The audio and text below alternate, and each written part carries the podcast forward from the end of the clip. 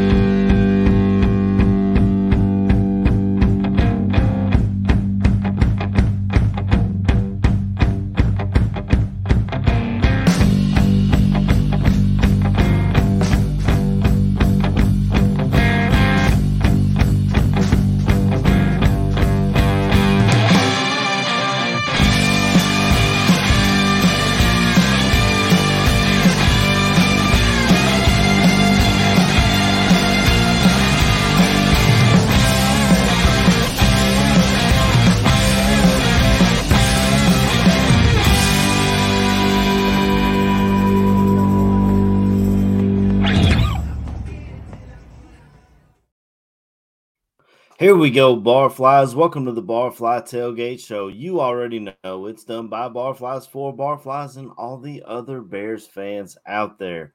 Welcome back, gentlemen. Another week in the books. Welcome back, Chris. I feel like I haven't talked to you in like a month, man. How you doing this morning, oh. brother? How you been? I'm doing a lot better than last week, mate. I think last last Sunday was a combination of having having a really bad cold and also a massive hangover because I went out for my birthday the night before.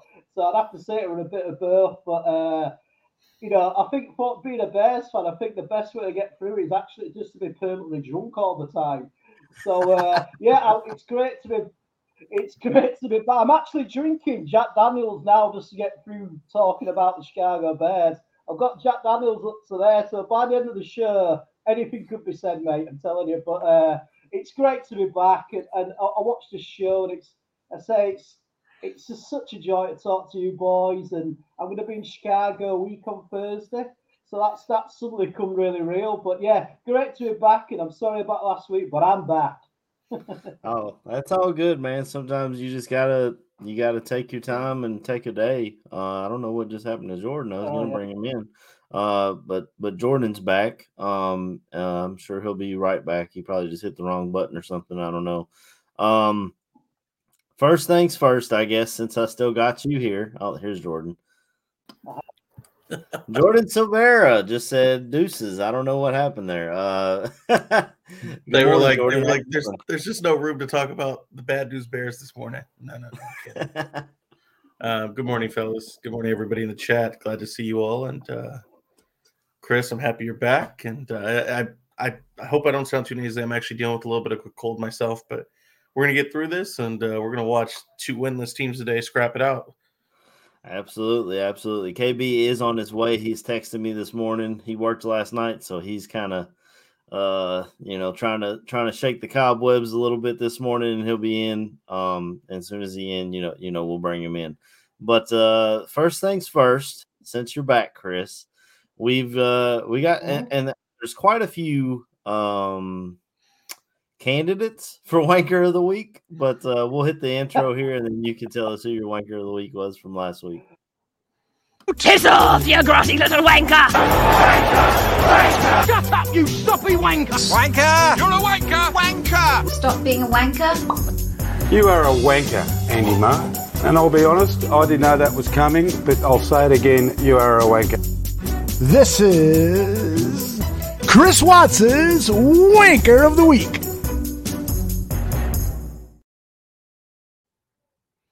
So if you're new to the show, every week Chris Watts comes from across the pond to tell us who his wanker of the week is, who dropped the ball last week, who's messing up. Tell me who your wanker of the week is this week, Chris, please. Well, AC, there's no there's no one person. It's a whole fucking Chicago Bears organization from the fucking top to the bottom. This is this is what we're getting, and uh, I am so so angry with the with the ownership. I'm so angry that um, I was thinking about all week. I'm thinking about you know how things have been going, and I just kept thinking, what sort of organisation, right, hires a, a, a rookie GM, a rookie head coach, a rookie defensive coordinator, a rookie offensive coordinator, and then they wonder why things have gone absolutely terrible.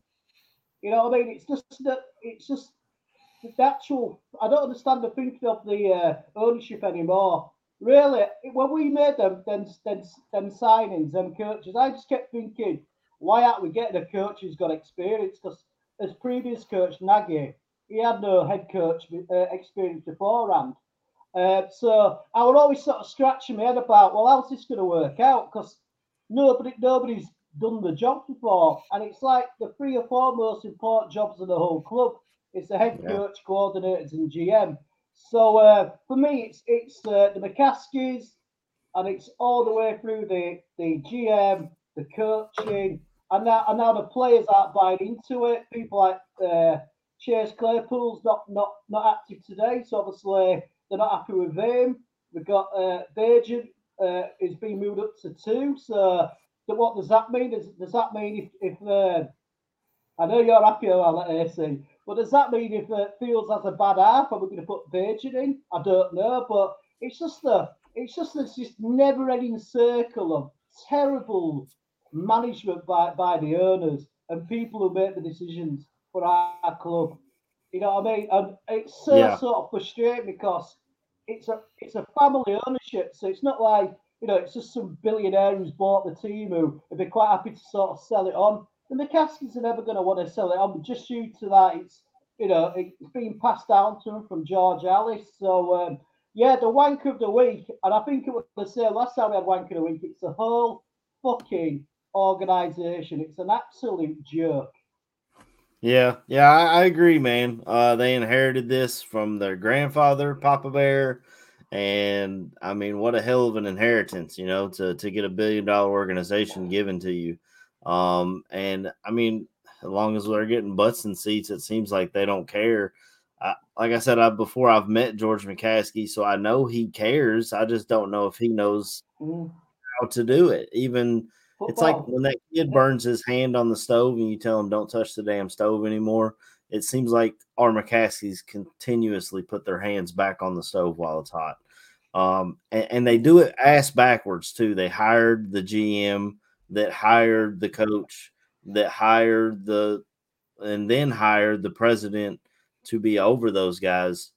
So that's really the only sliver of hope that I have in this season is that it continues to go bad because I've said several times to me it starts at the top. Eberflus's system doesn't work, and he's going to continue to try and push this narrative that he's got this hits philosophy and guys are going to try hard, but it doesn't seem to be working, and his defense doesn't work anymore.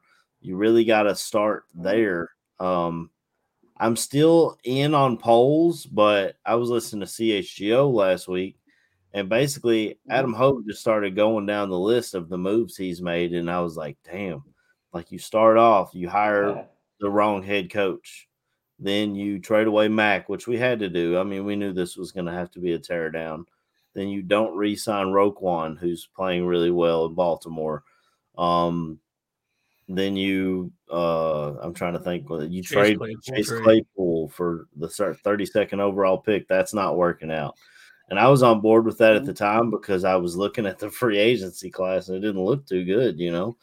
And and at the time we didn't know it was going to be the 32nd pick, so I'll give him a little bit of leeway there. But and then of course Hoge had to throw in the Jalen Carter thing because he just loves that guy. That was his favorite player in the draft, so he's going to continue to beat that dead horse, I guess. But uh, yeah, I mean it's it's looking rough for for both GM and head coach, and uh, I don't know if Warren is really entrusted with enough power to make the necessary moves that we need to make to make change in Chicago. Um, it, what do you think, Jordan? I mean, oh, Chris, go ahead. Can I jump in, Jordan? Yes, please. Uh, uh, it's just so. It's so. It's such a like a, a slap in the face of the fans that they won't change coaches to the end of the season. Don't you think that? I mean, I know, like you know, you got scheme and you know they've been practicing a certain schemes in offense and defense all, all in the off season, but like there's like three quarters of the season left yet. So as fans, we just expect you just to put up with like this crap, where you should really, even if it's just somebody to the end of the season, like a coach, you know, a head coach you can have until the end of the season. That that really upsets me because I keep thinking you still expect. You oh, know, I'm going to two games this year. You know, it's cost me a fortune to, to, come to America. Well, it cost me a fortune, but it's still money. And you know, yeah. and you're expected us just to sit there and, t- and and just accept it. Where really they should be like get getting their asses together and thinking, right, we need a, a change this culture. Why did it? Why did they expect that fans are going to put up with a lost season when we're only three or four games in? That's the thing that really irritates me. That's like that's non-action. It's just people sitting on their asses, and it sort of seems to me like everybody's scared to make a decision about what's going to go on. You know, and I think that's really bad management and bad ownership. Sorry, Jordan. No, no, no. It's it's okay, Chris and, and AC, and certainly AC. We can talk about Ryan Poles, and I'll get to that. But I also just think like I'm gonna kind of ride the sentiment here with the chat and the and the your your sentiment, Chris, and that I've been thinking a lot about the NFL. And as you two gentlemen know, I feel like I I'm just an NFL fan more than I'm a Bears fan. I know that chaps people's ass here, mm. but it's just the fact of the matter. And it's kind of for this reason is, you know, I was thinking about the Rams and like how they're kind of going through a rebuild and it just kind of happens with every team. And the whole idea is that even if you're climbing the mountain, only one team gets to the top every year. That's the Super Bowl, and that's fine. That's understandable. But you are always in pursuit of trying to get to the top of the mountain. And when you usually reach the top of the mountain, you usually have to fall back down and rebuild yourself. That was the Rams. I mean, the Eagles are kind of the Eagles are solid, but you know they're having some struggles a little bit. You, you've had so many teams throughout history, and I think as a Bears fans, what we're frustrated about, and people, you know, Bears players like Jaquan Brisker come in and go, "Why are you guys not faithful in us?" While you're booing really quick, is you've never, as an organization, I know it's not DJ Moore's fault. I know it's not Jaquan Brisker's fault. I know it's Justin Fields coming and going. I've never had to lose like this before.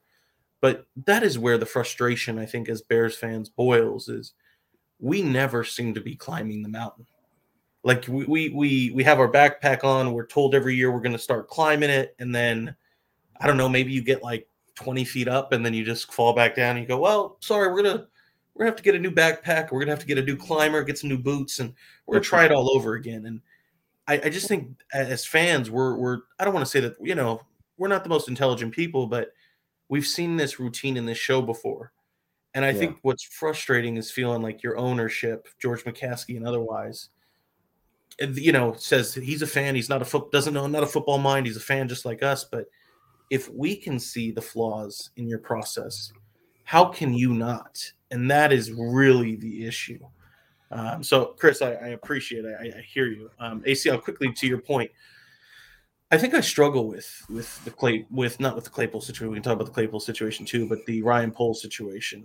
Um, my big fear with Ryan Poles is I have no problem saying that I think he's been a pretty bad GM, all things considered. It's tough because I've, I've said it before, and I think somebody had previously said, like, you're only giving him so little credit, but I'm trying to point out the positives. And the only positives right. I can give him is that he's been financially savvy and he's done well with draft capital, making sure we have plenty of it. And I suppose he was good at something that I think a lot of people could do, which is tear down the studs and rebuild or try to rebuild. It's easy to take a hammer to the mm. drywall. It's hard to actually put up new drywall to make it look proper. So I don't know if you really want to give him a ton of credit for that, but you can. Fine. Say he did a good job tearing it down. As far as building good draft capital, I mean, it, no doubt it's it's his respect. He's done a good job getting a fourth rounder for Robert, Robert Quinn, for getting a second rounder for Khalil Mack. There's certain things there that work. But I'm also like, you you when you tank to get the first overall pick, I mean, you even had to luck into that with Lovie, yeah. but you tanked. So like, am I really going to give you credit for flipping the first pick for, you know, extra draft capital? I mean, great. Um, so I mean, again, I, those are the positives. I'll give him credit for that. He he you know, you have to be the one to be able to facilitate the call, get DJ Moore in the package, get the the 25 uh the 25 second round pick, the two first round picks. So it's all good. But after that, and I guess I'll give him one thing. It's just having if the Chris, you said like there's not a lot of you hired rookie H, HC, rookie OC, things of that sort. I get he's a rookie GM, but that in some ways it's a benefit because he's really the only adult in the room. I mean, I hate to say it, but like you got your your your mm. your gym teacher Matt Eberflus coming out and doing press conferences, and you can clearly tell what Ryan Poles thinks when he has to be like, "Hold on, I have to have a press conference here," because nobody's taking you seriously. So, to the credit of Ryan Poles, I think that he's been an adult in the room, and that's kind of been a refreshing thing compared to you know Ryan Pace, who would hide behind the scenes. But after that, let's be very clear. After that, I, I don't have a lot of good to give him. Um, you know, it's you traded you, or you picked Velus Jones with your 71st overall pick. And I know people say that, you know, when you're picking that far in the draft, uh, you can't guarantee starters. No, but you can guarantee impact players, uh, you know, role players. Part Velus Jones hasn't done much of anything. Um, nothing that you know UDFA couldn't really do. So right. you burned that pick there. I, I was a fan of the, of the, Claypool trade at the time, and I know it had no doubt about it. Let's be very clear: Chase Claypool has not worked out.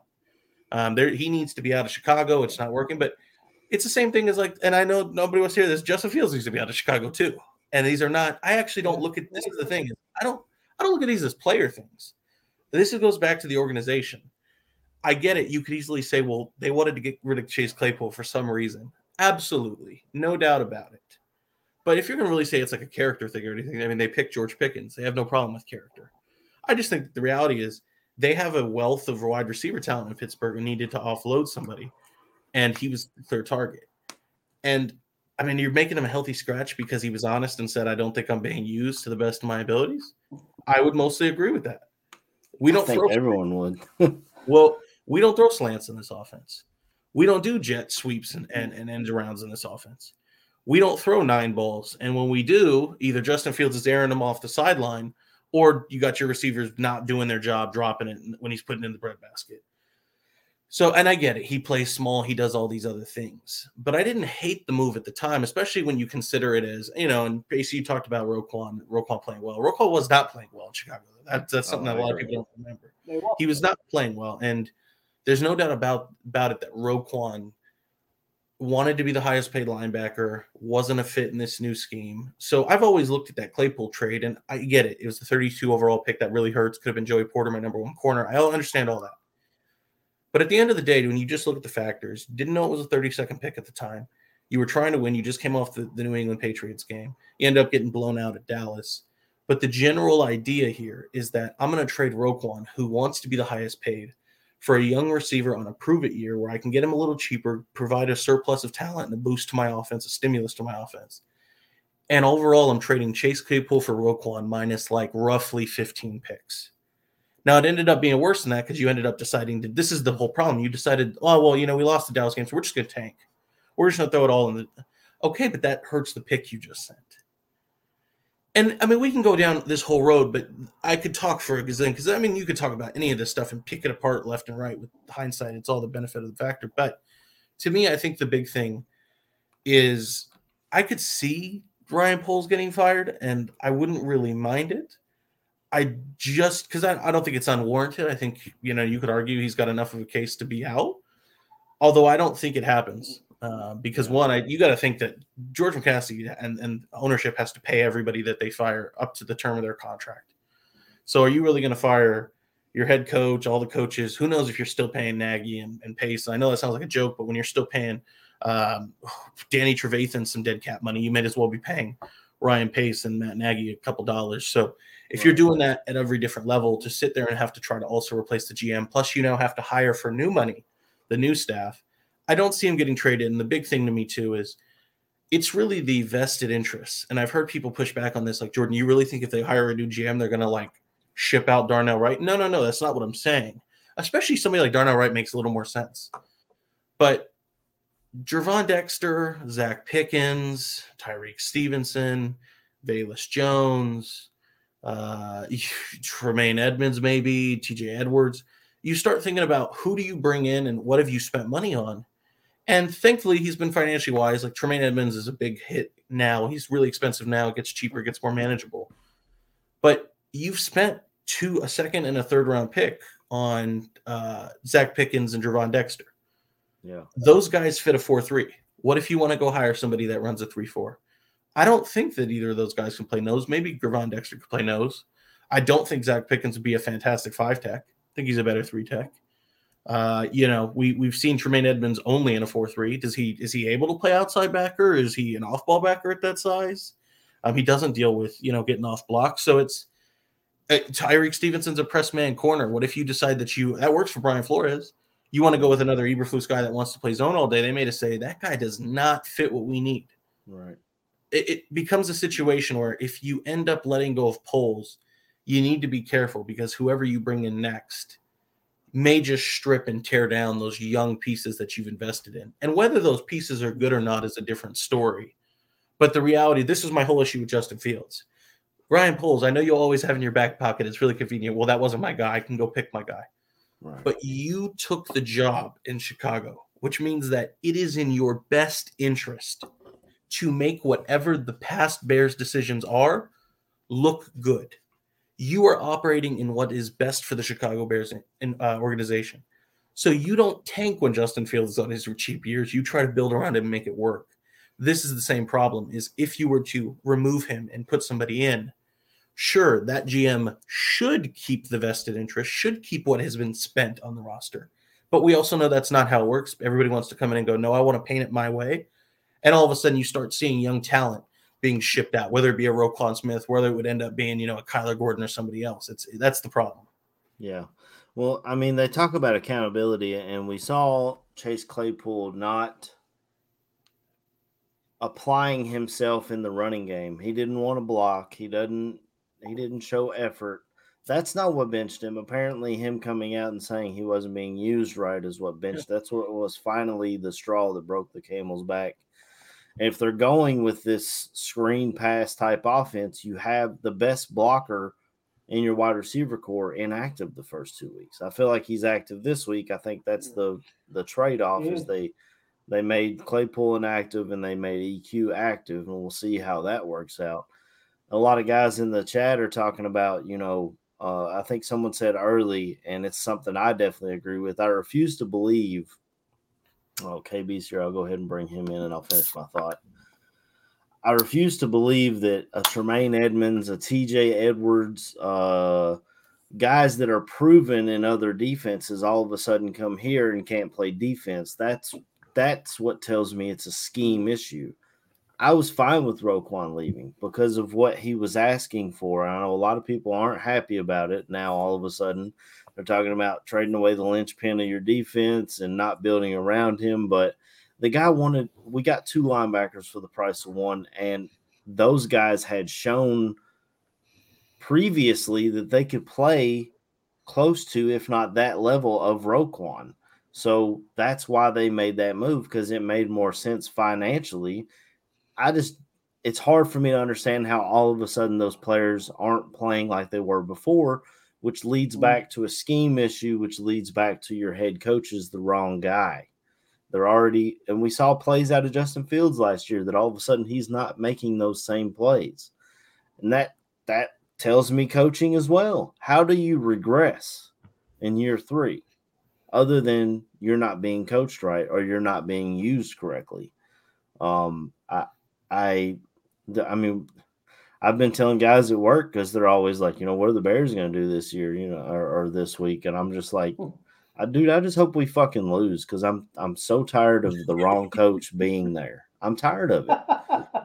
And until Eberflus is gone, it's going to be bad. It's going to be bad news for me. It's I'm going to be in a bad mood. Chris Watts is going to be drinking Jack Daniels at, at 10 o'clock in the morning. It is what it is. I mean, it's smooth as Tennessee whiskey. That's KB. How you doing this morning? Uh, speaking of speaking of being smooth, I'm, I'm, Hey! I'm here. let's, let's just go with that. You're just here so you don't get fined. Man, facts. Because at, at this point, That's I, what it feels like covering the Bears. I'm here so I don't get fined. um, listen, man, at this point, I, I don't know what you say about this team.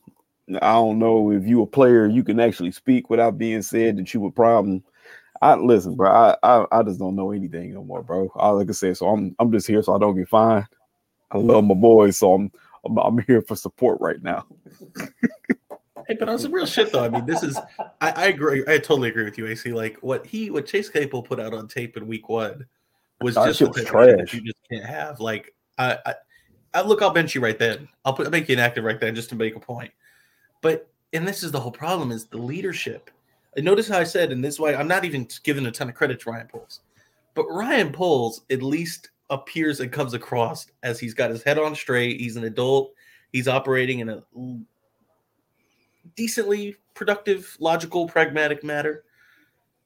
When you look at the head coaching staff, the offensive staff, none of that other personnel shit makes sense. Which is you came out there and looked like horrendously, like the effort was completely absent. But okay, no, don't worry about it. We, we think you're going to get back on track, so we're going to keep you active. Okay, well, that's just, I mean, you can, but that's, you're not really punishing or showing that. And I'm talking about just on a parenting level, parent to child here, like, you know, leader to, to direct report. I'm not choosing to discipline you and show you that that was severe or serious enough that I'm going to give you real consequential action. So I'm going to just support you and go, okay, I think we, you can do better next week. And then when all of a sudden you, I voice my opinion honestly, Chase Claypool saying, I don't think I'm being used correctly. That's what the straw that breaks the camel's back. There's a disconnect there. That doesn't happen. That doesn't make sense. You then, and this is not just a Claypool thing. Hey, Tyson Bagent looked awesome. He played better than PJ Walker and Nathan Peterman. Okay, we're going to do something logical. We're going to base it on play and merit. So, PJ mm-hmm. Walker, you're out the door. But he also played better than Nathan Peterman. Yeah, but you know, he's a rookie, so like we're gonna make him third string and he's not gonna he's not gonna be active. And Nathan Peterman, who hasn't earned dog shit in this league, is gonna be our backup. Where are the personnel decisions that make sense? One more. Hey, Zacch Pickens, we everybody, I'm not just me, I fuck me, man. Give me other draft analysts that say that he looks like a three tech. Yeah, but you know, I think that we're really insistent on making him a nose tackle. I think right, Greg Gabriel's okay. even said that. I mean, that's a scout telling you this. Like, fuck, man. and then you got Gervon Dexter, who, if he knows nothing else, if he knows how to do nothing else, because you know, God knows he can't play with pad level, correct? And he's been better with his get off. But the one thing I and you gentlemen heard me say when he got drafted, I said he could be a tree stump. Just have him plant anchor and say, you got to run to some other gap because I'm not fucking moving. yeah. No, no, no. We want to make him a penetrating three tech guys. That's how I, we envisioned our draft. Like, hey, hey, Roschon, Roschon Johnson looks fucking fantastic, but uh, I still don't think he's starting. He had a great, you know, week one, had some good promising moments. If there's one guy that shows all the effort in the world, it's him, and he still gets part time touches. Like I just the personnel. the be none of it- RB one. I still don't sense. understand that. Oh. The, the, yeah, the, the personnel decisions don't make sense, gentlemen. The, the problem is too is, and the only thing I could say is when you look at the offensive staff, whether it's fair or not, you just have to assume that they're in over their head. Like what either they're hearing noise from the outside or they're just uh, so down because of the losses and they're just like trying to, you know, when you're you're too close to the forest to see the trees, you're almost like picking up the puzzle pieces, going, "What the fuck happened? How did we end up here?" That is the only way I can logically try to explain it because none, none, very few, if any, of their personnel decisions make any sense. Yeah. Well, I mean, speaking I mean, of I, I mean, I, I, sorry, AC. Well, speaking of was per- some say, I mean, I personnel thought decisions that do make sense, uh, backstage, I got my man Johnny Santucci, the Tooch, coming in. Uh, Johnny, I got to tell you, man, they they finally passed sports gambling in Kentucky. I've been doing All it right. on my phone a little bit. Your boy made a little Nice. bit of money. All right. US USC let me down yesterday. I had a pretty big parlay with them, but uh, other than that, man, I, I've been uh, I've been having a lot of fun with it. I'm just hoping I'm not going to have to call one eight hundred gambler soon because I it's, think You, you are. uh, mate. I think you are. I think you're sliding. I do have some good plays for today. Uh, right now, I've got Bijan Robinson over 25 and a half receiving yards, and he's gone over 35, I think, every week. And as long as the books are going to throw that number out there, I'm going to keep hitting it. But uh, got a 10 unit play today. What it, when so, you say units, what does a what does a unit mean to? Because I'm not fully. So if if you're like a ten dollar betters, like your t- average, that, that's one unit, you know. Or some people are twenty dollar betters. Some people are hundred dollar betters. Is, units is total number of bets you have active today. The unit unit is the amount of money. You know, you put on a, a bet. So if you if you're a ten dollar better, one unit is ten bucks. Gotcha. Okay. So yeah. I'm usually like a two unit better. That's that's about my yeah. Max. Which is what you, you know. You, uh, we, we, got can families, we, you know. Can, just, can we ask Tooch uh, for the pro gambler of here? What is an average unit, uh, or what is maybe the most units you've ever bet? are you allowed? are you willing to share that? Uh, yeah, I bet. I bet. Uh, I bet two hundred and fifty dollars on uh, Evan McPherson over one and a half field goals in the Super Bowl, and he had two. Wow. I was like, I, for some, I knew. And then uh, last year, I had a couple hundred dollar and a couple two hundred dollar bets. Damn. Uh, I had a, uh, I have a, a hundred dollar bet today. So. Oh wow. Yep. Well, I appreciate Which you sharing. I, I just always find I will share with you guys after the show because AC going to get in on this one. I guarantee you. well, DraftKings, since it just passed in Kentucky, DraftKings gave us a bunch of props and free bets it. and all kinds of yeah. stuff, which I've been taking full advantage of. Today, I've got. um They gave me a, a, a boost a, a, prop boost where um, anytime touchdown from Bijan Robinson and Travis Etienne together, I bet 20 bucks and I'm doubling my money if they both hit. And I'm like, well, I mean, that's, I feel like that's an automatic almost, you know, they, those, uh, those plays, uh, a lot of times they don't hit, you know, they want you to bet that one. Sometimes they do. I mean, uh, DraftKings has got some great, uh, promos and stuff like when they give you, you know, 50% profit boost on any game, you know, then you can take, you know, some long odds and turn it into, you know, uh, uh, workable odds. You know, like minus 150 on someone's money line, you know, just to win. You get that down to minus 110, you know, minus 120. And uh, that that just means uh, you, you when when it says minus 110 is like the standard bet. Yeah. So that means you're, you're putting a dollar and 10 cents to win a dollar. That's all. The 10 cents is what they call the juice. You know, that's the casino making money. Yeah.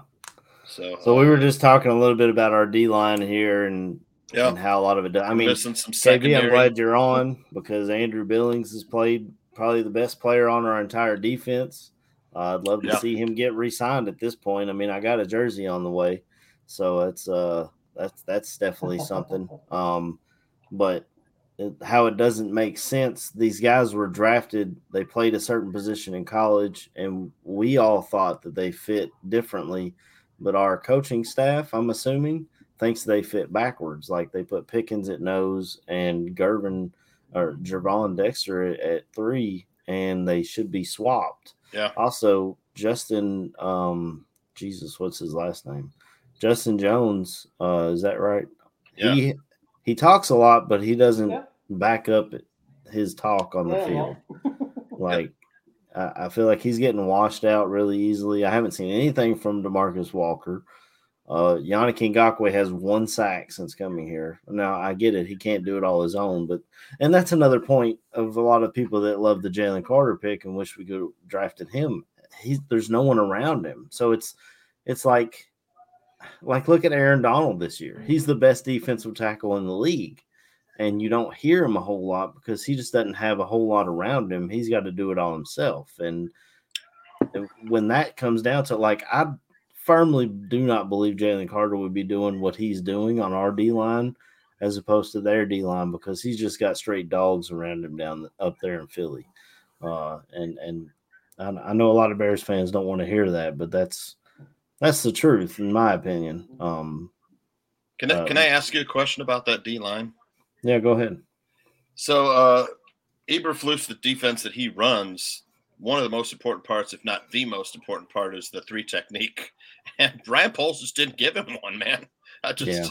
I, I, can't figure it out. Either, either uh, uh, we were uh, set up to fail this year. You know, I've said it on on uh, uh, Bear State of Affairs that this year's really the tank year. You know, they put one over on us. You know, gotcha, guys. You know, sorry. I know you thought we were tanking last year. We did get that number one pick, but you ain't seen nothing this year. Yeah. You know, But I, now we might have the first and second pick. we might have the first two picks. Exactly. I don't know, man. Uh, the Bears might be the worst team in the league. I mean, currently they probably are. I mean, Jordan would probably agree with me on that. But uh, I mean, who's worse? Honestly, like no, real shit. Who's worse? Yeah, I struggle to think of uh, uh, a team. Denver, maybe. No, I mean the Panthers are honestly the Panthers are probably competing, which is that's the, Yeah. the funny part is you know, Arizona's competing. But I mean, and this is the sad part, and I think this is also why we're, we're frustrated as Bears fans. I'm being dead serious here. I don't think the Bears have actually like a uh, their dearth of talent where they're just so so barren. They just have no players. It's not that. And injured. That was Like- last year. Uh, yeah, I'm- that's what I'm saying. Like you really, you do have talent this year, which is why a lot of fans had a lot of expectations and hype. Uh, DJ Moore's a good player. I, I'm not telling you Claypool's ever like a thousand yard receiver, but he could be used. Um, you know, Darnell Mooney is, is healthy. You know, you've had you had a top ten pick. Uh, he should be playing. He's okay. He's not um, tremendously bad, but he should be you know showing some more. Khalil Herbert's shown burst before. That's no longer around.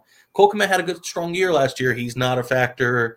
You know, Tremaine Edmunds was fine in Buffalo. Doesn't look that great now. TJ Edwards, same thing. Like this is the thing is you've got talent, and it's probably more than the Cardinals and other places, but it's all so mismatched and unused correctly, or used incorrectly rather, that you're in a situation now where you look like the Arizona Cardinals. You look like, you know, the receiving core of the Carolina Panthers, and that's the problem.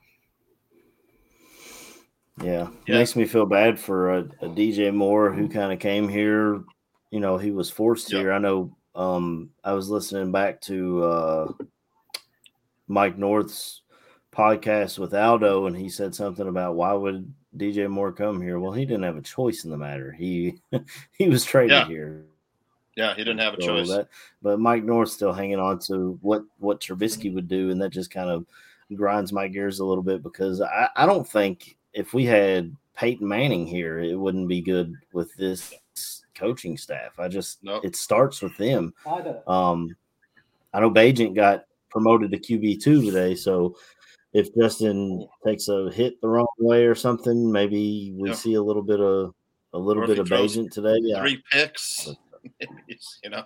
But you know, I Mm-hmm. went back and watched uh, some of the snaps, Bears and Chiefs, and, and uh, I didn't see a whole lot of guys open. I mean, Kansas City's defense is very underrated. I mean, they blanketed blanket coverage on our receivers. I mean, Justin, he didn't have anywhere to go. I don't know Mhm. whether uh, you know uh, that. Well, obviously, Kansas City has a lot better coaches than us, but Yeah. I tell you, uh, I could see you know Justin Justin Fields after two and a half three seconds he should be running. There's just nothing else he can do. When it's blanket coverage like that, they were they were running the routes with our receivers almost every drop back. Yeah, that, that's because there's no fucking creativity in the passing game, and that's Yeah. I mean, I, I look, I'm, I'm, I'm, I told you, I'm a the NFL, football is my drug. I got the England game on what I'm watching right now. Yeah.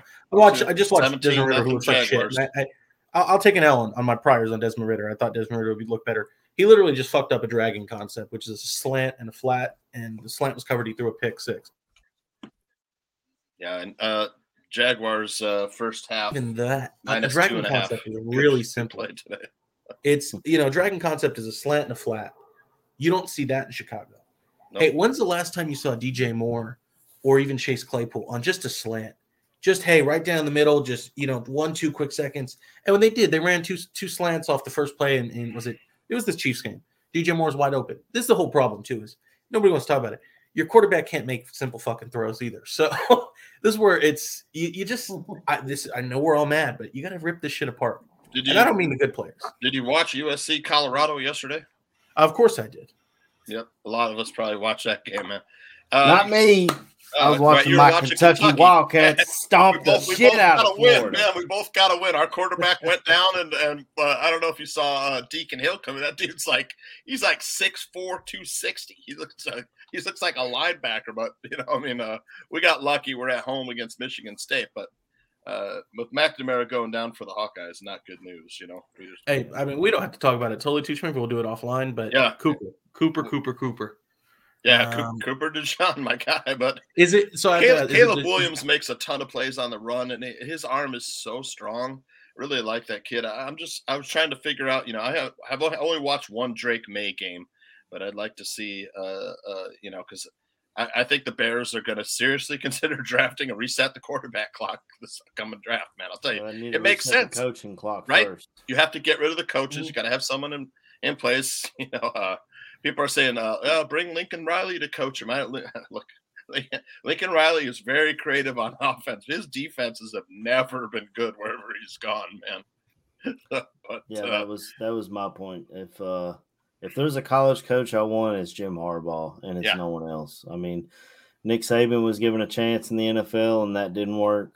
Yep. Um, but Jim Harbaugh has succeeded at both the college and NFL level. Yeah. Last time we were hiring a head coach, I was against the Jim Harbaugh thought, but now, I mean, I just who else? Who else are you going to bring in? Lincoln Riley, as you said, has never put a and he's got pieces. If you look at his recruiting classes, he Yep. has dogs on that defense. I kind of disagree with just- this, but looks like Uh, Justin Fields okay. at Ohio State. Think about it. Well, Justin was balling out at Ohio State. I Yeah. mean, he was throwing the ball well. Uh, and USC's got a really good offensive line too. I mean, it makes some sense, but they're two different players. I mean, uh, Caleb Williams, he, he's running a, a little more complex offense. Uh, I'll tell you, Michigan will be number one this week after you know uh, Georgia had a you know they they squeaked by Auburn, but I mean that's a bitter rivalry. You know, Mich- Michigan went into Nebraska and just pounded them. What Beat the it, four- brakes off of them. That's 42 KB's 7. team. Yes, sir. Maybe they, Shit out of them. maybe they should be number one because Georgia was struggling at Auburn. Yeah, that's we what I said. Yep. We got to go down there and play them next week at Hey, night. man, Which go ahead and knock them off, bro. Off. I Go just ahead hope and they're knock not them off, pissed man. off, man. Yeah, I'll tell you, Georgia defense not the same defense we're used to seeing from the Bulldogs, and they're, they're struggling on offense. I don't know if Beck is the guy. Uh, they still haven't been able to really establish a, t- a strong running game. I think that uh, they were ranked number one just based on past performance. You know, yeah, but, uh, yeah. I, I think if Michigan were to play Georgia, it wouldn't be much of a. I think Michigan probably wins by a touchdown or two. Michigan would have gave them a better game last year than TCU did. I Yeah. just- Michigan just pissed down their leg. Yeah. Nah, let's not Yep. talk about it. Sorry, KB. I brought you up and down in that same sentence. Man. Yeah, I was I was a very upset person after that game. yeah. After yesterday, you got you got to start talking about the Irish man. Played tough defense yesterday against Duke, a really good Duke team. Uh, in Duke, you know, I thought I thought the uh, the Blue Devils would make a little comeback there at the end, but uh, the Irish uh, pulled it out. Man, they're another team that might be in that little playoff. I was so tempted to bet Duke plus five and a half, but I didn't. Thank God, because that I got suckered into that, man. At Yeah. home, it's a, it's a system play. You know, you're taking a home dog plus a decent sized points. You know, but uh, uh, Notre Dame, uh, yeah, they're better than than we think. Yeah, the home dog I took was BYU, and that hit. So Yep. I, I didn't understand how they were. Yep, I had. I got it. BYU At, also. I got it at plus two. By the time it kicked off, it was even, and I was like, Yep, I had that one. I thought that game would go under. It was a lot of points, man. Because Cincinnati's offense is terrible. yeah. The Bearcats. But Luke Fickell's gone. That's Jordan's guy. Yep. Yeah, I, don't, I forget. Where's he coaching now? George George is over here in the chat. I just got to. I'll answer it real quick. George uh, George asked, "Would I take Yeah. Quinn Ewers in the second if it meant we could get Olu uh, Oluwime uh, Fashanu and Marvin Harrison Jr." Uh, I mean, George probably um, just because inherently I don't really, and I don't mean to sound all doom and gloom, but I don't know if there's a quarterback you could really put in this this current situation and see him succeed. Um, we're going to. The reality is they're going to put Ryan Pole's going to get his guy and he's going to put a quarterback here. Um, but certainly, if you had a better choice of getting actual legit talent, one at left tackle and Olu Fashanu, as well as Marvin Harrison Jr., I'd be all for it. If Quinn Ewers or I would, I'm not a huge Quinn Ewers fan. He's fine, not not a problem. He's a good player, but uh, I like JJ McCarthy more. But I also don't, I don't see a world where you're talking about 40-ish picks going by, and you're going to tell me that you can't find takers for Drake Maye, Caleb Williams, Quinn Ewers, JJ McCarthy, at least four, at least four. Like, and that's and you know we're not even talking about whether it's uh, a Cam Ward who gets in, if it's you know uh, Bo Nix, Michael Penix. I don't see those guys in the same class, but I'm not a fan of Bo. Nix. He he wasn't great at Auburn. All Yeah. of a sudden, he's Reminds- tearing it up at Oregon. He reminds me of Tebow. I, I, I just I just get very like Tebow-ish vibes from him, Yeah. play style wise. Well, I mean, uh, or, or Oregon's a tough place to play, and they they play tough.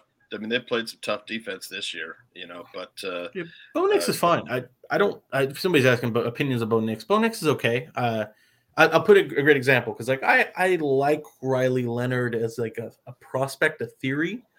But to me, I was I was kind of you know crapping on Riley Leonard last night, and it's not intentional. I'm sorry. I hope he's healthy. I hope the ankle's okay. But to me, I know that everybody wants to talk about this class as generational.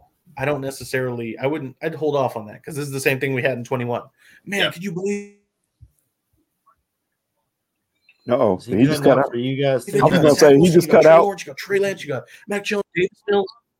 Huh? Yeah. You had cut out like right when you hit the, the Yeah, height right- of that. It right was when like right when you were get, making, you were oh. really getting Okay. into it. Well, too. anyways, just just that my whole point is that You're really getting that, Jordan. oh my god. Yeah, the generation. Is he frozen again? I think he might. I be think he's frozen frozen again. again. Okay, he's back. yeah, my bad. But just my whole point is that I would just caution people that this class isn't it's more of an eye of the beholder class than it is like a superstar class. And we haven't even got to the point where uh, many of these names that you're hearing about are going to go back to school. Yeah. Yeah. That's true. Yeah, Shedeur Sanders maybe go back to school. I know. I mean, two of my favorite I will um, reset. Prospects from last. I'll be back. Yeah, yeah. Please just back out and back, come back in, and and maybe it'll. Um, but two of my favorite prospects from last year was that offensive tackle from Penn State that I'm not going to try and Olu uh, Fashanu. say his name. Uh, yeah, him and um, Jared Verse. They both went back to college. So, um, and who knows what? I, I mean, I know it seems, it seems like Caleb Williams is going to come out no matter what. But I mean, there's always that little thing in the back of your head where his dad said, you know, we don't like what it looks like. He, he can go back to school. So, uh, Yeah. I, I just, I just don't know. Um, but.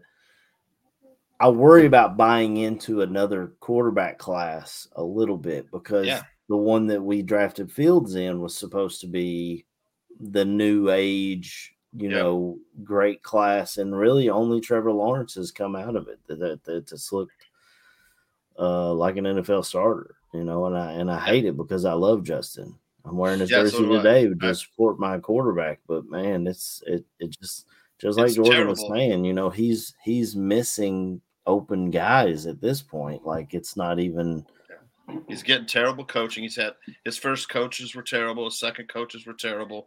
Uh, at the end of last year, we are talking about Justin Fields being like one of the highest paid players in NFL history. Now, he'd be Mhm. lucky if he gets a Mitch Trubisky con- con- uh, contract. You know, Yeah, that's well, tragic. It's fucking We'll bring tragic. Jordan back in now and see if he's up to up to speed. Hopefully, a little better. Oh yeah, You said came you're in talking, good, yeah. man.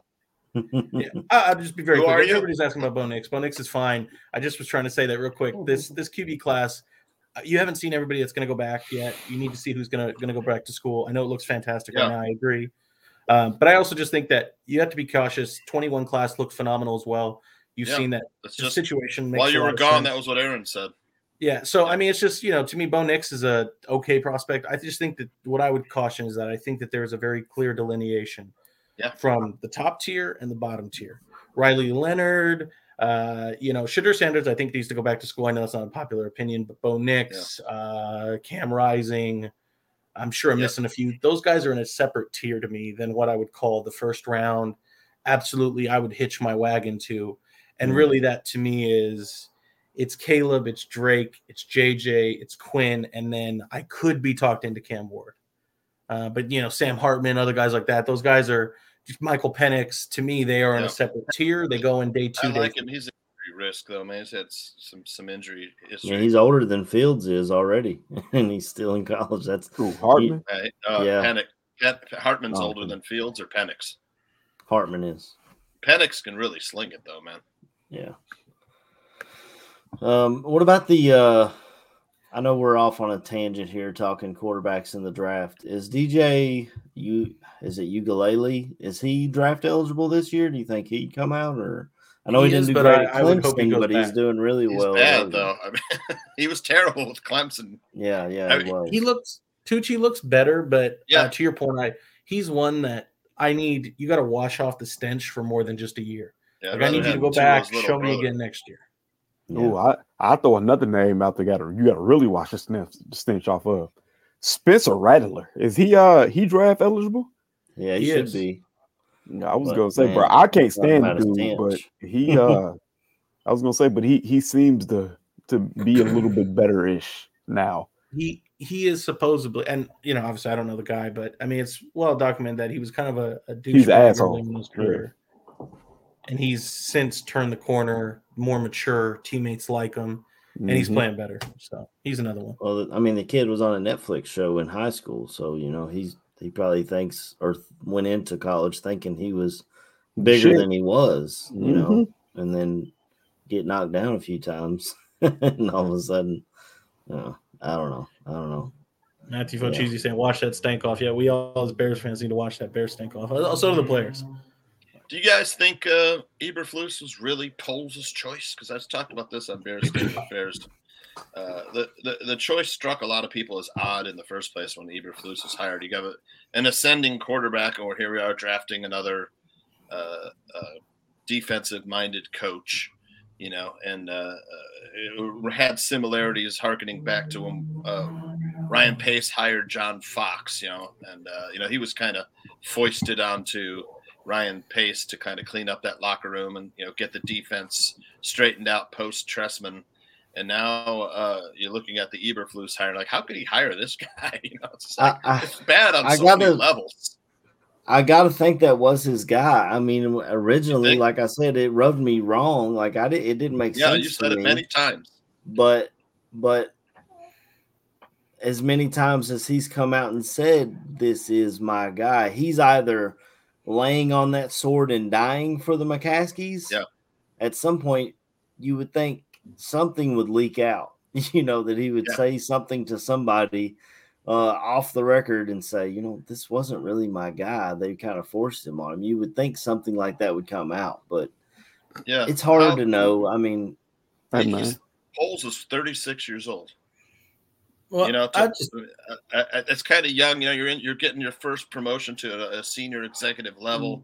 You know, and I, I said on uh, uh, Bear State Affairs, I could see like George McCaskey dropping in on the interview. Oh, you know, silently nodding, hmm, and then after the Take it interview, to Ryan you. really, really like Matt Eberflus. But you, may- you know, it's your decision. Whatever you Yeah. want I to mean, do. You know, to, to me, to me too. It, I totally agree with all you. I think that it it seems way more likely that Eberflus was kind of urged and pushed Yeah. into that's the, the position. Yep. But but as long as far as I'm concerned, you've had Ryan Poles on the record multiple times saying, Yeah. nope, I wasn't forced. That was my guy. That was my choice." Whether that's Would he, true or would not, he ever say that though? no. But that's my thing. But whether know he would or never not, say, you know, they made me take this mm. guy. You know, I'm brand new at this job. They said you fucking take Matt Eberflus or you're out of here. You know, he would never. yeah, say no, I that. get, I get it. But as long as you're going to own it and say, "Nope, I wasn't forced. We see the game the same way. I, we were, we're simpatico. This is my guy." Then I get to hold credit on you for that decision. That's just the way it goes. And, and, you know, it's kind of verboten that uh, uh, GMs get to get, two chances at the quarterback hire, which I think is bullshit. You know, uh, I I, uh, I would get rid of both Poles. I'm not I'm not exactly enamored of his draft picks. I know it's early. It, you could you could definitely throw the argument back at me that's too early to tell about his draft picks, but it, his person his pro personnel moves have not been good. You have the Mhm. Larry Ogunjobi hire. Nate Davis has been garbage. Uh, we haven't even seen uh, Demarcus Walker. I, I like the Yannick Ngakoue hire, and he's getting pressure. But we had two guys on the roster that were getting just as much pressure. They just couldn't close it. I, I think Ngakoue will probably be okay. He'll probably get to his customary eight sacks on the season. But uh, I mean, I tell you, today against the Broncos, we got we got three. I don't know if Tyrique Stevenson is out, still not uh, uh, listed whether he's out. But Jaylon Johnson, our best cornerback, out. yeah Eddie Jackson, our best safety, out. Yeah You know, uh, we're in trouble in the secondary versus guys like and Jerry Kyler Jeudy Gordon, of course, is still out too. and So. Kyler Gordon's still out. That three out of our four like primary players in the Bears secondary are out. You're going against Courtland Sutton and Jerry Jeudy and Russell Wilson, who's a longtime veteran. He knows how to beat the Bears. He knows how to Well, beat cover. Russell two. Wilson, for as much as they've talked about him falling off since going to Denver, his numbers are scarily accurate to what they were in Seattle, other than his fourth quarter numbers, which in Seattle, the guy was just a, a world beater in the fourth quarter. I mean, if you had fourth quarter Russ, you, Yeah. you felt really good about your Yep. quarterback position. Uh, but other than that, his numbers have been pretty similar to what he was doing in Seattle. So he's doing what he was doing there. It's just come down to their defense. I mean, they gave up 70 points last last week, and then they yeah. come in oh, here. you don't think you don't think they're going to be angry coming? Yeah, Field after. Giving up Mhm. seventy. Uh, this below is such a great point here, man. I mean, Trevor Lawrence going backwards before they hired uh, Doug Pederson. I know they had Mhm. that, that hiccup versus the Texans last week, but Texans have owned the Jaguars. They've won like five straight versus Jacksonville. You know, it's just Yeah. a team that they have trouble with. Uh, but uh, it- it- we we should have hired somebody like a Doug Pederson who's had success with quarterbacks. We hired uh, unknown Matt Eberflus, unknown Luke Getsy, and Alan Williams has been a disaster. It's just the, the hiring, the Bears, even though that they have to, the Bears organization is an organization that has to hire people to tell them who to hire. You know, Yeah. so that's fucked up. You know, it's like they don't have uh, somebody. I don't think they've got Kevin Warren now, and let's hope he does something. Yeah. But he he- he's overseeing a mess. Man, it is I mean, such- if they if they need somebody to call, man, I would do it for half the price of Yeah. Bill Polian. I promise you. And I'd call my I'd call my guy Jordan and, and KB and and get some information from across the pond. I'd call all my guys in. We'd be their little uh Jordan and Baralissimo would be the head nut my scout scouting department. See, but this is the thing, and, and like Oh, is he frozen? exact again? comment, and I'm sure Froze again. George can I probably find this it's the same. Yeah, I was really high. you got to reset your router, I think, Jordan. When you start getting that lag, you know, he's getting frustrated. Every, every time you start to talking, bro, it just say that I'm good. And Yeah, pauses stop out, bad bro. mouthing the Bears. Yeah. You got you got that you got that Chicago Bears media goddamn connection, huh? They Yeah. they pushing the pause on your ass like, nope. he's he's making good points. You got to reset your router, I think, usually when it's like that laggy, where you're like you stop, and then all of a sudden it's like you're in fast motion, you know. But uh, I wanted to ask uh, Aaron and, and Ryan and Chris, uh, who's coming in to play in the secondary, man? so we got what do we got? Jaylon Jones. We got we got Yeah. another Jalen, I think, somewhere, right? And then what's the what's the Minnesota kid? Ter- Terrell. Terrell Smith. Yeah, Terrell Terrell Smith. Smith. So those guys going to be playing uh, corner on the outside. I was gonna say probably Terrell Smith. You got Tyrique Stevenson. I believe they said he was gonna play. Uh, Okay, I know you're he's got an probably illness. Yeah, you'll probably end up with Kindle Vildor in the slot. Elijah Hicks playing safety. Vildor, I thought Vildor was cut. Was he? We I hire could have him back? I thought he was still on the team. He No, cut. Vildor's gone. No, Josh Blackwell is the I mean, I don't Gordon. I don't hate Blackwell Blackwell's or hurt. Jones Yeah. or Terrell Blackwell's hurt, Smith. yep. These are guys that came in, uh, especially Jones and Blackwell. They came in last year when we needed them and and really uh, kind of stepped up their game and played up to par. Uh, you got Elijah Hicks, I guess, is going to play your safety, but your other safety. is Jaquan Brisker, who I don't understand it. I bought the guy's jersey because I like him. I definitely want him to succeed. Yeah. But it seems like he's hurt every time he makes a tackle. Yeah. Like, what is going on with Jaquan Brisker? I, I don't, it doesn't make sense to me how a safety, a hard hitting safety coming out of college, all of a sudden can't tackle. It doesn't, I don't get it. Uh, and, and it's, I, I have no idea. But uh, the secondary is tough, which also hurts you up front because is Eberflus going to want to bring the pressure if he's got backups in his secondary who he doesn't may not trust? I mean, You got nothing to lose. I was gonna say, bro. To me, the way you help out young corners or young Yeah. secondary is you bring heat. Yep. I, I'll say that nothing was more evident than that than last night. If you anybody watched the Notre Dame Duke game, when the chips were down, Yeah. the fucking Duke coordinator sent sent the fucking house Yeah. at Sam Hartman. I don't know why he decided not to do it on the last the fourth down play because I would have heated his ass up yet again. The, the Notre Dame offensive line couldn't hold water last night. So I you send the pressure, get beat by sending pressure. You can say you tried. Yeah. That's that's the best you can do. Because the last thing you're gonna do is sit there and say, Oh, my two rookies and my my two second year safeties are gonna stop a veteran of 10 plus fucking years Yeah. With Jerry, Jeudy, Courtland Sutherland, and whoever the fuck the tight end is. I don't see it happening. I just don't. So I'm all for it. You you have to heat them up, but you got nothing. It's probably nothing not going to happen. Yeah, they, got to get out of their heads, man. They got right now. The uh, Eberflus been reluctant to send pressure, you know, uh, but uh, he'll probably he's probably thinking we can't. Russell Wilson just beat us on the blitz, you know. Shut up, stop it, you know. Just send guys, De- devise something to to get Mm. pressure on on Wilson today. It's it's it's it's Well, it's one a lot it's- of, and I've heard because I listen to a lot of the score through the week while I'm at work, and it was it was a difficult listen this week with the Cubs imploding, the Sox when losing a hundred games, the Bears imploding as well. It was a difficult listen this week, but they bring on um, who was the former coach of the Bears? Uh, which oh one? my God. Wani. Yeah. They bring Dave him in, yeah. and he talks about blitzing on defense and having to play man behind that. But there is a zone blitz defense.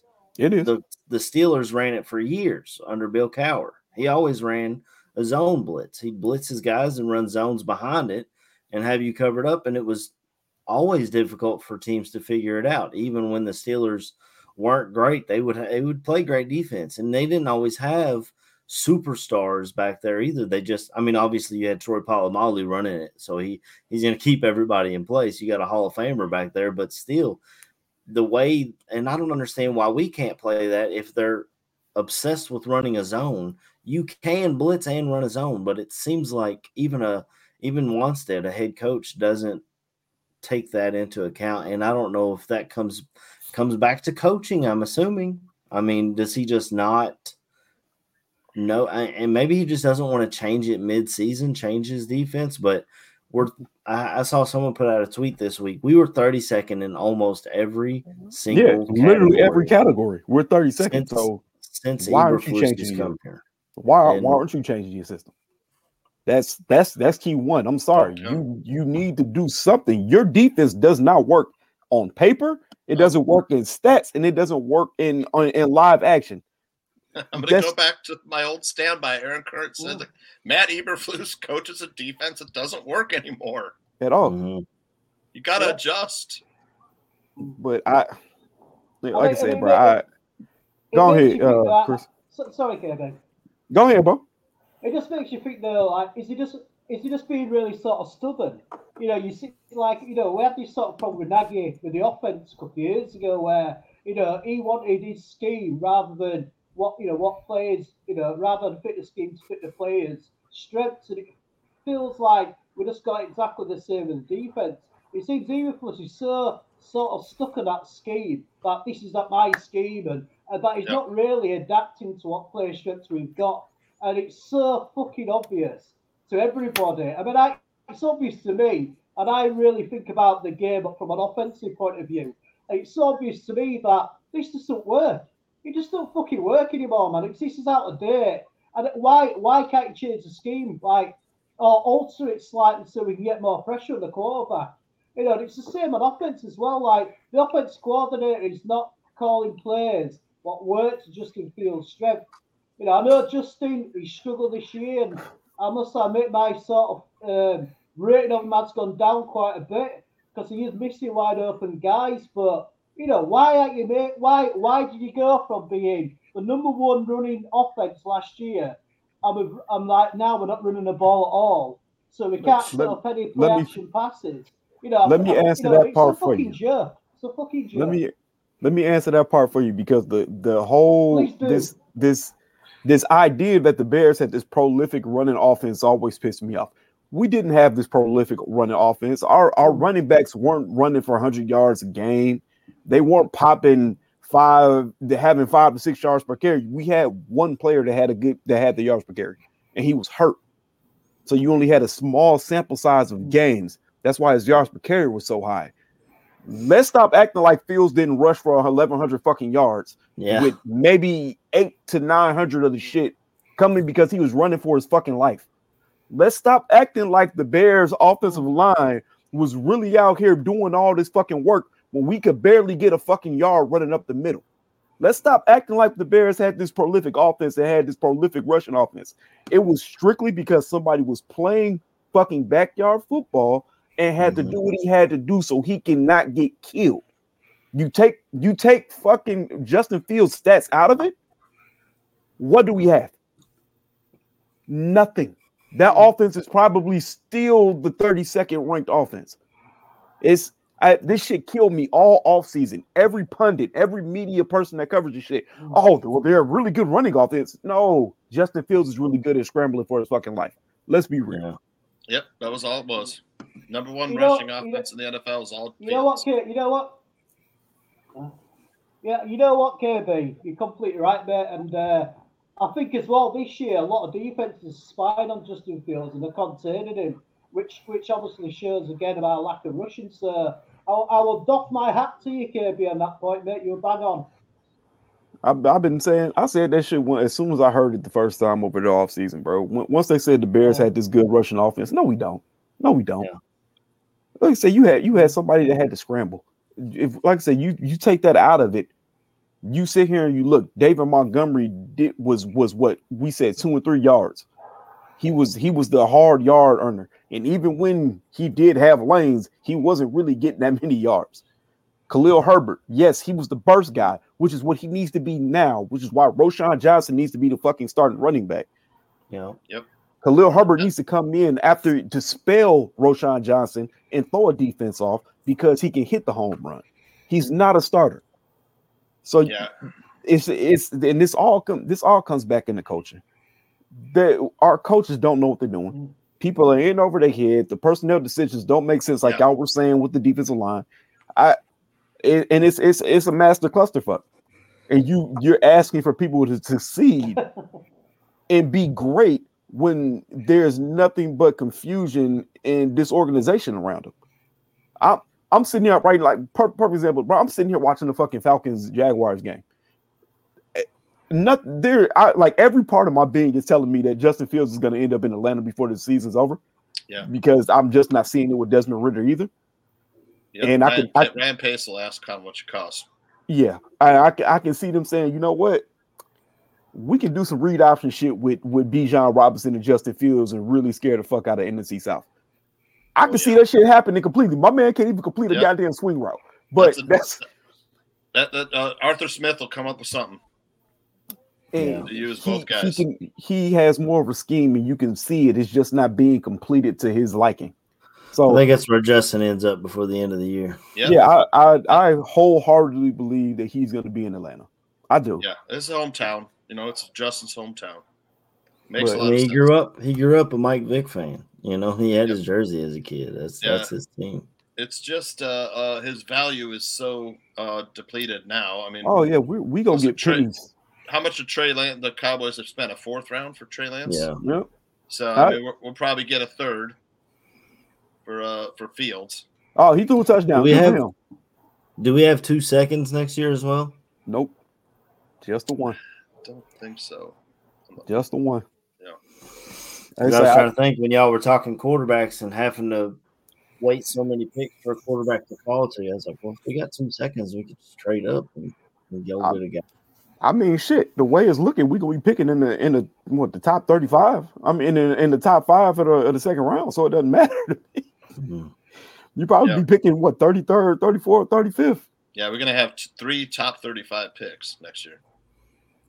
So I, well, Mike does make a good point. I mean, I have a short memory, but Fields he did okay in Tampa Bay until the last play, which the play call drove me nuts. Why are you throwing a screen in your own five yard line? I mean, I think that's what really killed us. But he was still missing guys in that game, but he did like the very first drive. I remember watching it, and I was like, "Holy shit, we're fucking on today. Let's go." Uh, but yeah, I mean, it's it's hard to it's you need consistency. I mean, that's that's yeah. really what it comes down to. Yeah. Jordan, I, need to hear your voice, man, and make sure you're up to speed. Can someone please start a Lions podcast? We got a place for this guy to go. Well, I would I would talk, fellas, but I'll keep it short because I just don't know how long it's gonna last. So uh, I'm here. Hey man, you sound good right now, brother. you ain't cut out yet. But if I say shit about the Bears, they just you know they, they Hey, clamp down on it. They gonna hit that button. what do you think? What have I been doing the whole time I've been here? Look, they they said they said that, boy that boy Jordan got uh got got the got the ear of the people on the west side uh, the west coast, so they can't they can't let him preach all around the world now. They, they say California's a big state.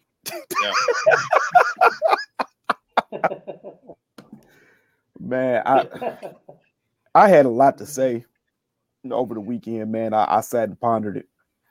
You know what I'm saying? I, I I thought about how you fix an offense that seems like it has that's rudderless and it's stuck in the middle of the ocean.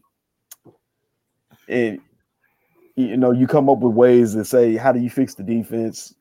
You know, you, you just you just think everything. We got all this time on your hands. And things start to make sense in your head, and you just ask yourself why it doesn't happen. It's it's two offenses that I would look to, right? Two offenses that would look to. They make the most sense. Your personnel kind of fits it, and it it will help your quarterback. So the Seattle Seahawks, right?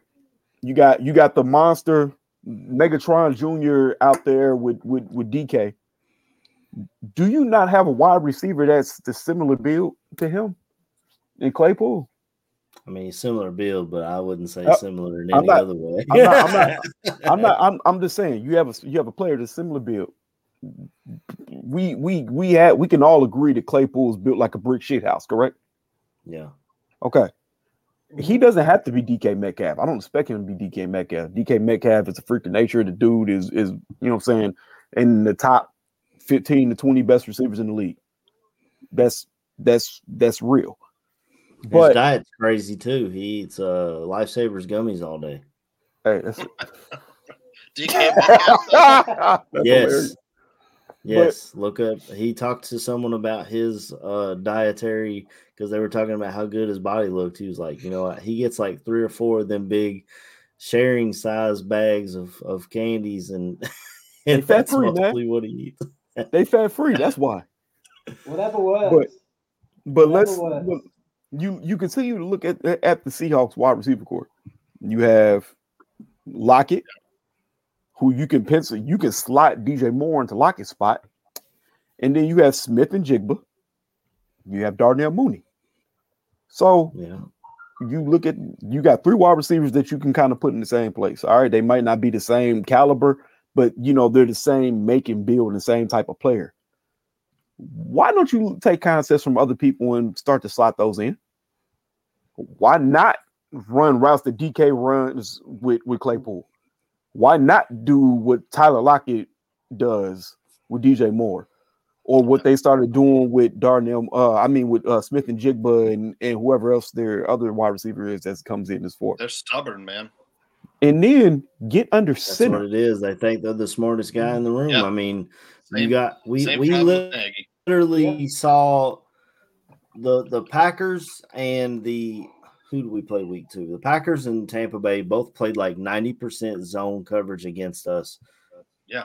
Kansas City went to man and we still couldn't do anything. We couldn't run or anything. But what Nobody Kansas City did against expecting our zone. zone, what Kansas City did against our zone, they take Kelsey down and then bring guys underneath it. And now that's open. But we don't Can't do say, it. Oh, oh, okay. These dudes are playing zone against us. Let's run this. Now, Kmet is You- no way, shape, or form the same athlete that uh, Kelsey is, but no. anybody you could take them down and then open the zone underneath it if they're running 90% zone against us. But again, our coaches just think they're the smartest guys in the room and and and they're not willing to adjust. We don't see any adjustments at all. So Even if we and decent first half, they adjust. We don't. And I was gonna say another another thing. Like I said, I noticed, man. You know, if you if you're trying you're trying to get your quarterback ideas right. I look at the 49ers and how they use players on their team. All right, I'm not gonna look at their receiver core because the, the fuck 49ers are just it's just talent everywhere. But you go sign, I mean, re-sign a fullback, correct? You bring back Ka- Khari Blasingame, who was a hell of a fucking athlete. Big guy, can run, block, do all this shit. Why not start putting this motherfucker out at tight end and start to motion him back into the backfield, run some of these power concepts, use him like the 49ers would use Kyle. Juszczyk. You sign these players and then you don't use them. Mm-hmm. Khari Blasingame could probably come in on third downs and help you block at running back yeah. if you really wanted to get shots off. Yeah, we haven't had but, Equanimeous either out there blocking. That's he's been inactive for three games. But you you, you don't know? use these players that you mm-hmm. resign. I, I I'm just saying, bro. If you really want to help Fields out, the best way to do it, take some concepts from other teams, the Seahawks, start using the players that you got. Use Khari Blasingame, run power game, get under center, operate out of the, the I formation, the single back. Stop, stop all this fancy shit. Like that's what we can do. Clearly, that's not a strong point for us. It's not. So you have to get back to basics. Run basic. I ain't gonna say run basic routes. All right. I'm just saying run basic offenses because we get we get in the shotgun. We can't we can't do shit out of the shotgun. Clearly, we drop back to pass and his pocket collapses and we're fucked. Get under center, give Fields the chance to see the field before he he fucking snaps the ball or do whatever he fuck he does afterwards. Hand the ball off, run downhill. Play action. We gotta pass. do that today against this Broncos defense. That's all I would do. That's all I would do, man. But like I said, you people don't realize the I, I guess the talent we re-signed. But hey, you they, they're on the roster, right? I don't should see... talk a little bit about that Broncos defense. Is uh they gave up 726 yards of offense last week to the Dolphins, but I mean they just had a bad game. 350 well, yards uh, versus the run. I mean, we just said Broncos' worst team against the run. I mean, take out that game against the Dolphins, they weren't really terrible. They gave up 122 yards to the Commanders and 61 yards to the to the Raiders. So I mean, not really terrible. Those numbers are a little bit skewed, but well, they're kind of we still have same, to establish the run. Yeah, I definitely agree. We need to establish the run, but they're kind of in the same situation as we are, where their defense wasn't working, so they were trying something new. Yeah, they drafted Drew Sanders out of Arkansas. He didn't really fit their scheme. This I heard this on CHGO last no, week Caesar. when they talked to a guy from Denver. So he didn't really fit their scheme, so they changed their scheme midweek, and then the and then the um communication was off, and then when Jerry, uh, what's his name, Jewell, um, Jerry Jewell, Jewell, that Josey one, Josey Jewell, yeah. he got he injured. Out. Yeah, he was their green dot guy. He was the guy who ran everything, yep. you yep. know. So that made the communication even worse, and that helped out the Dolphins even more. Um, I don't know if he's still out this week or or what. I just uh yeah, I mean we got to run the ball, but their defense is in bad shape too, you know, if they're I mean, they're talking about wanting their defensive coordinator fired just like we're talking about our entire coaching staff. You know, they're not yeah. happy in Denver either. Who, who decides who, who's active for the game? That's a good question. I feel like that would be it should be Flus, right? Head coaching call. I, yeah, but they asked him. They asked him, and he said at a press conference that he leaves that to the coordinators to decide because they asked him why EQ wasn't active, and he was like, "Oh, that's Getsy." Yeah, Eberflus is Mister Hands right. Off. That's just what we need. Yeah, I don't know.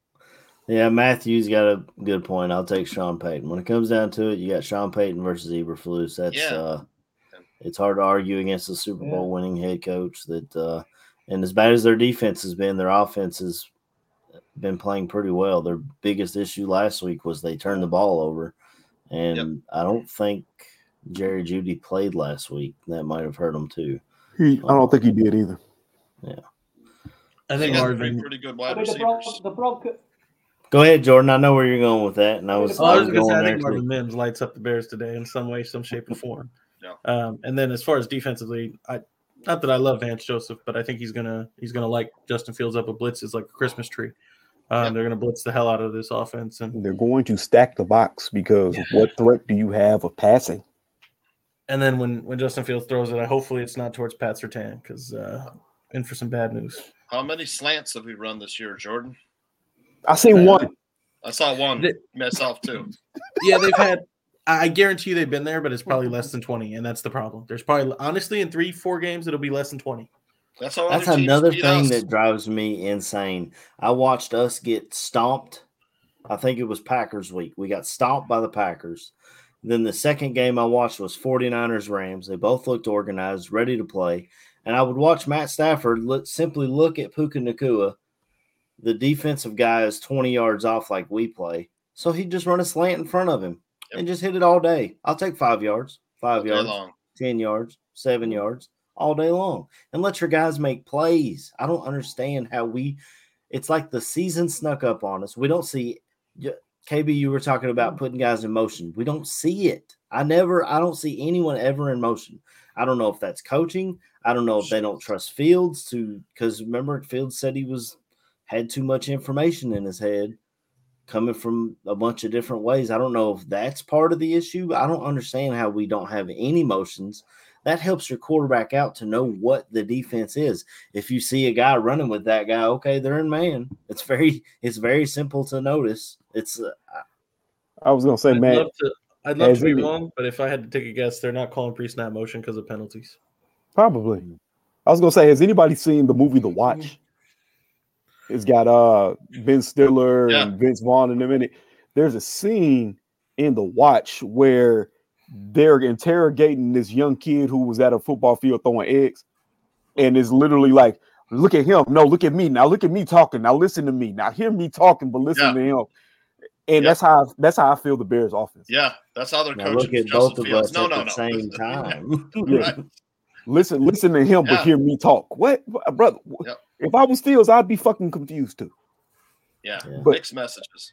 I Yeah, we've I had don't- trouble with the, like Bear Listen will say, we had trouble with the interior offensive line, man. Not only injuries, but they just haven't played well. They haven't blocked well, man. They, hey, don't worry though, we're close. Remember, that's what he was fixing to well, when I you don't know how- said we were close, did that mean that we were gonna finally get Teven Jenkins back and Nate Davis at some point?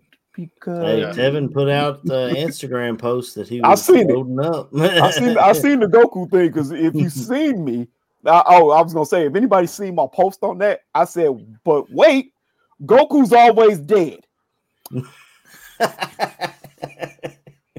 God damn it! it's not a it's not a good reference, sir. you know, uh, everybody, uh, what is this? This is the Bears uh, website. The Bears website, they ask uh, to pick the game. Uh, I don't know, it's about 10, 10 people, maybe more, 15 people. They asked who would win the game, and nobody picked the Bears today. So, what do you guys got for, for the game today? Yeah. No. Yeah, we should probably get into that and close this out so that the goon can come in and tell us Oh, how yeah. to set our fantasy lineups. Uh, I'll start with Jordan, KB, and we'll go around. I always do this backwards. We'll go around Yeah. in a circle and I'll finish this up. Start us off, Jordan. Yep. Give me a score prediction, bold prediction, and an MVP, please. Uh, Broncos win 24 14. Um, and then MVP, give me Roschon. And bold prediction uh, Marvin Mims has a record day on this Bears defense. Oof.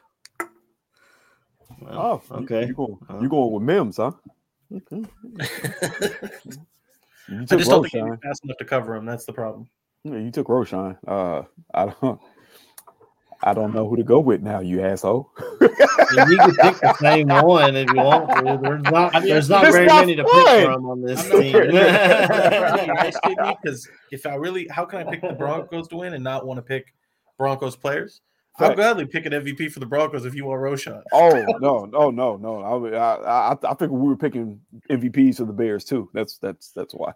Uh, yeah. Uh, y'all, are, you a little bit more optimistic than I am, brother.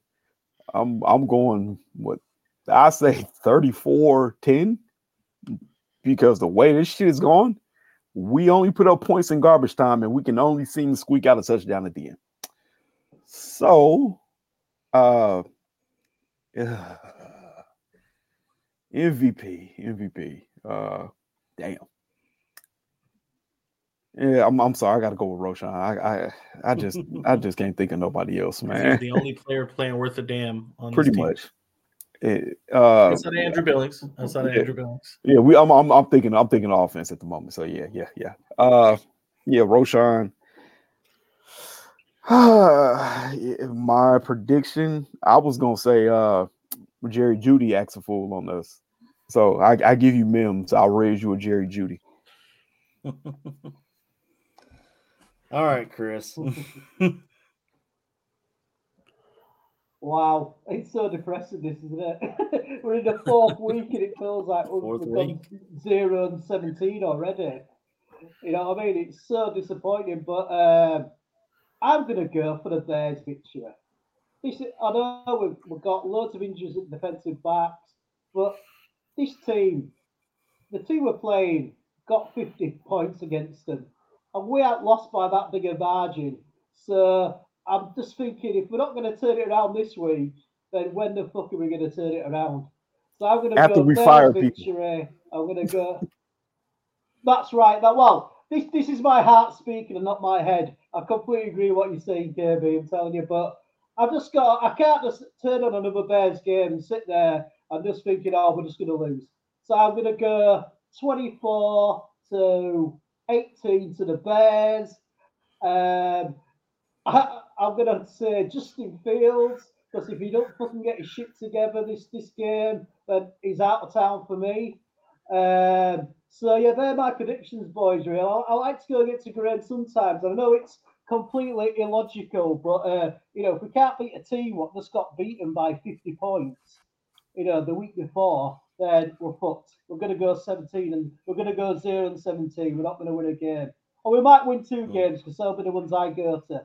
But uh, yeah, that's that's that's my prediction. Uh, I'm going to go for the Bears, and uh, if we can't turn it around this week, then I think we're I think I, I think we're going to be really struggling to actually get a win through the season. So uh, yeah, but I'm just going to try and be positive. Might be the Jack Daniels talking. All right, go ahead, Tooch. All right. Uh, strictly going by the numbers here. You got a 46 and a half point total. And Broncos are three and a half point favorites coming off a 70 point or 50 point loss. They're three and a half point favorites. this season is ass backwards from where we thought we'd be, Aaron. Yeah. Fucking, I'll give me the Broncos 27, Bears 21. Uh, my MVP, the Broncos are terrible against the tight end. Give me Kmart. Freaking the cheap ass tight end we got running out there. He looks like uh, Michael Burton trying to find somebody to block. He was like all aggro, you know, can't find, can't get on a block, you know, put him in line, he's fine, but you just, just get him moving out there trying to find somebody to block, and he overruns the block. But uh, uh, give me Cole Kmet, I think maybe five catches today, and then shout outs for the the the chat was great today, man. The comments uh, as always really good. And uh, co- uh, coming up uh, after the show is uh, fantasy football going with Joe Mandel, Adam Sham, and myself. Yeah, I'm seeing some fantasy questions in the chat already. Just stick around, y'all. They'll be starting that up in. Should I start 15 Tyson Bagent today? I'm waiting for that fantasy question. Right? Why not? If he's on my bench, Why do I not? put him in?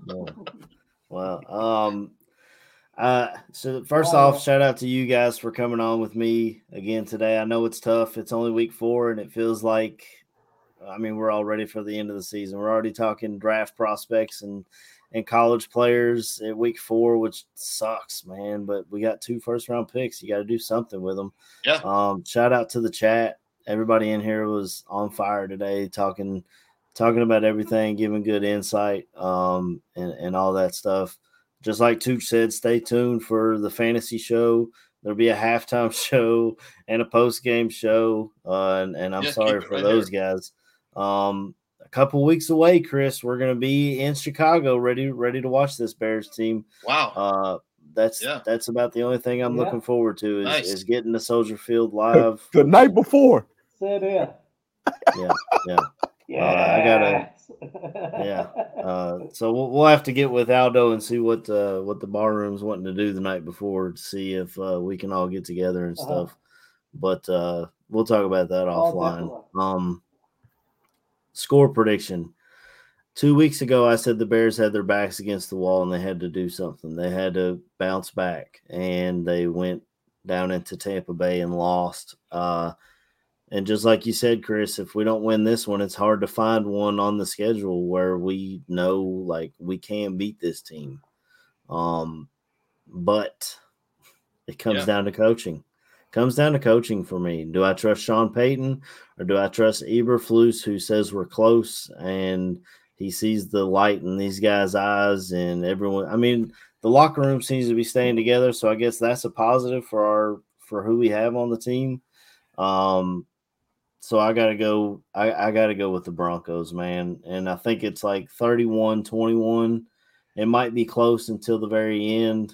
Uh, and then the Broncos put a touchdown on us at the end to, to kind of give themselves. Actually, give me 24 31 because I, I want to see Cairo get a decent uh, a field goal on there, not just uh, not just extra points.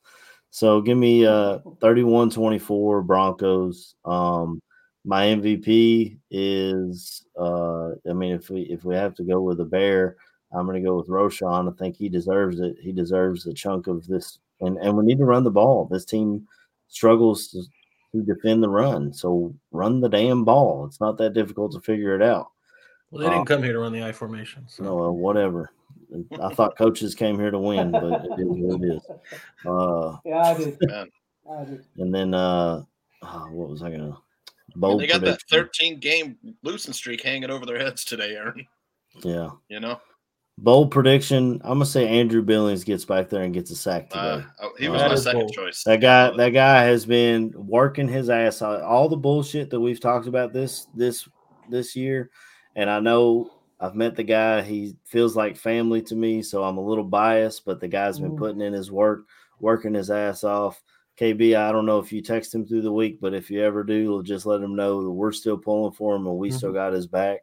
Uh, like I told you, I got two Billings Always, jerseys on their way, uh, for sure. So, uh, but that that's my bold prediction is that uh, that Billings gets back there and gets him a sack today. But uh, man, it's it's it's a rough season, fellas.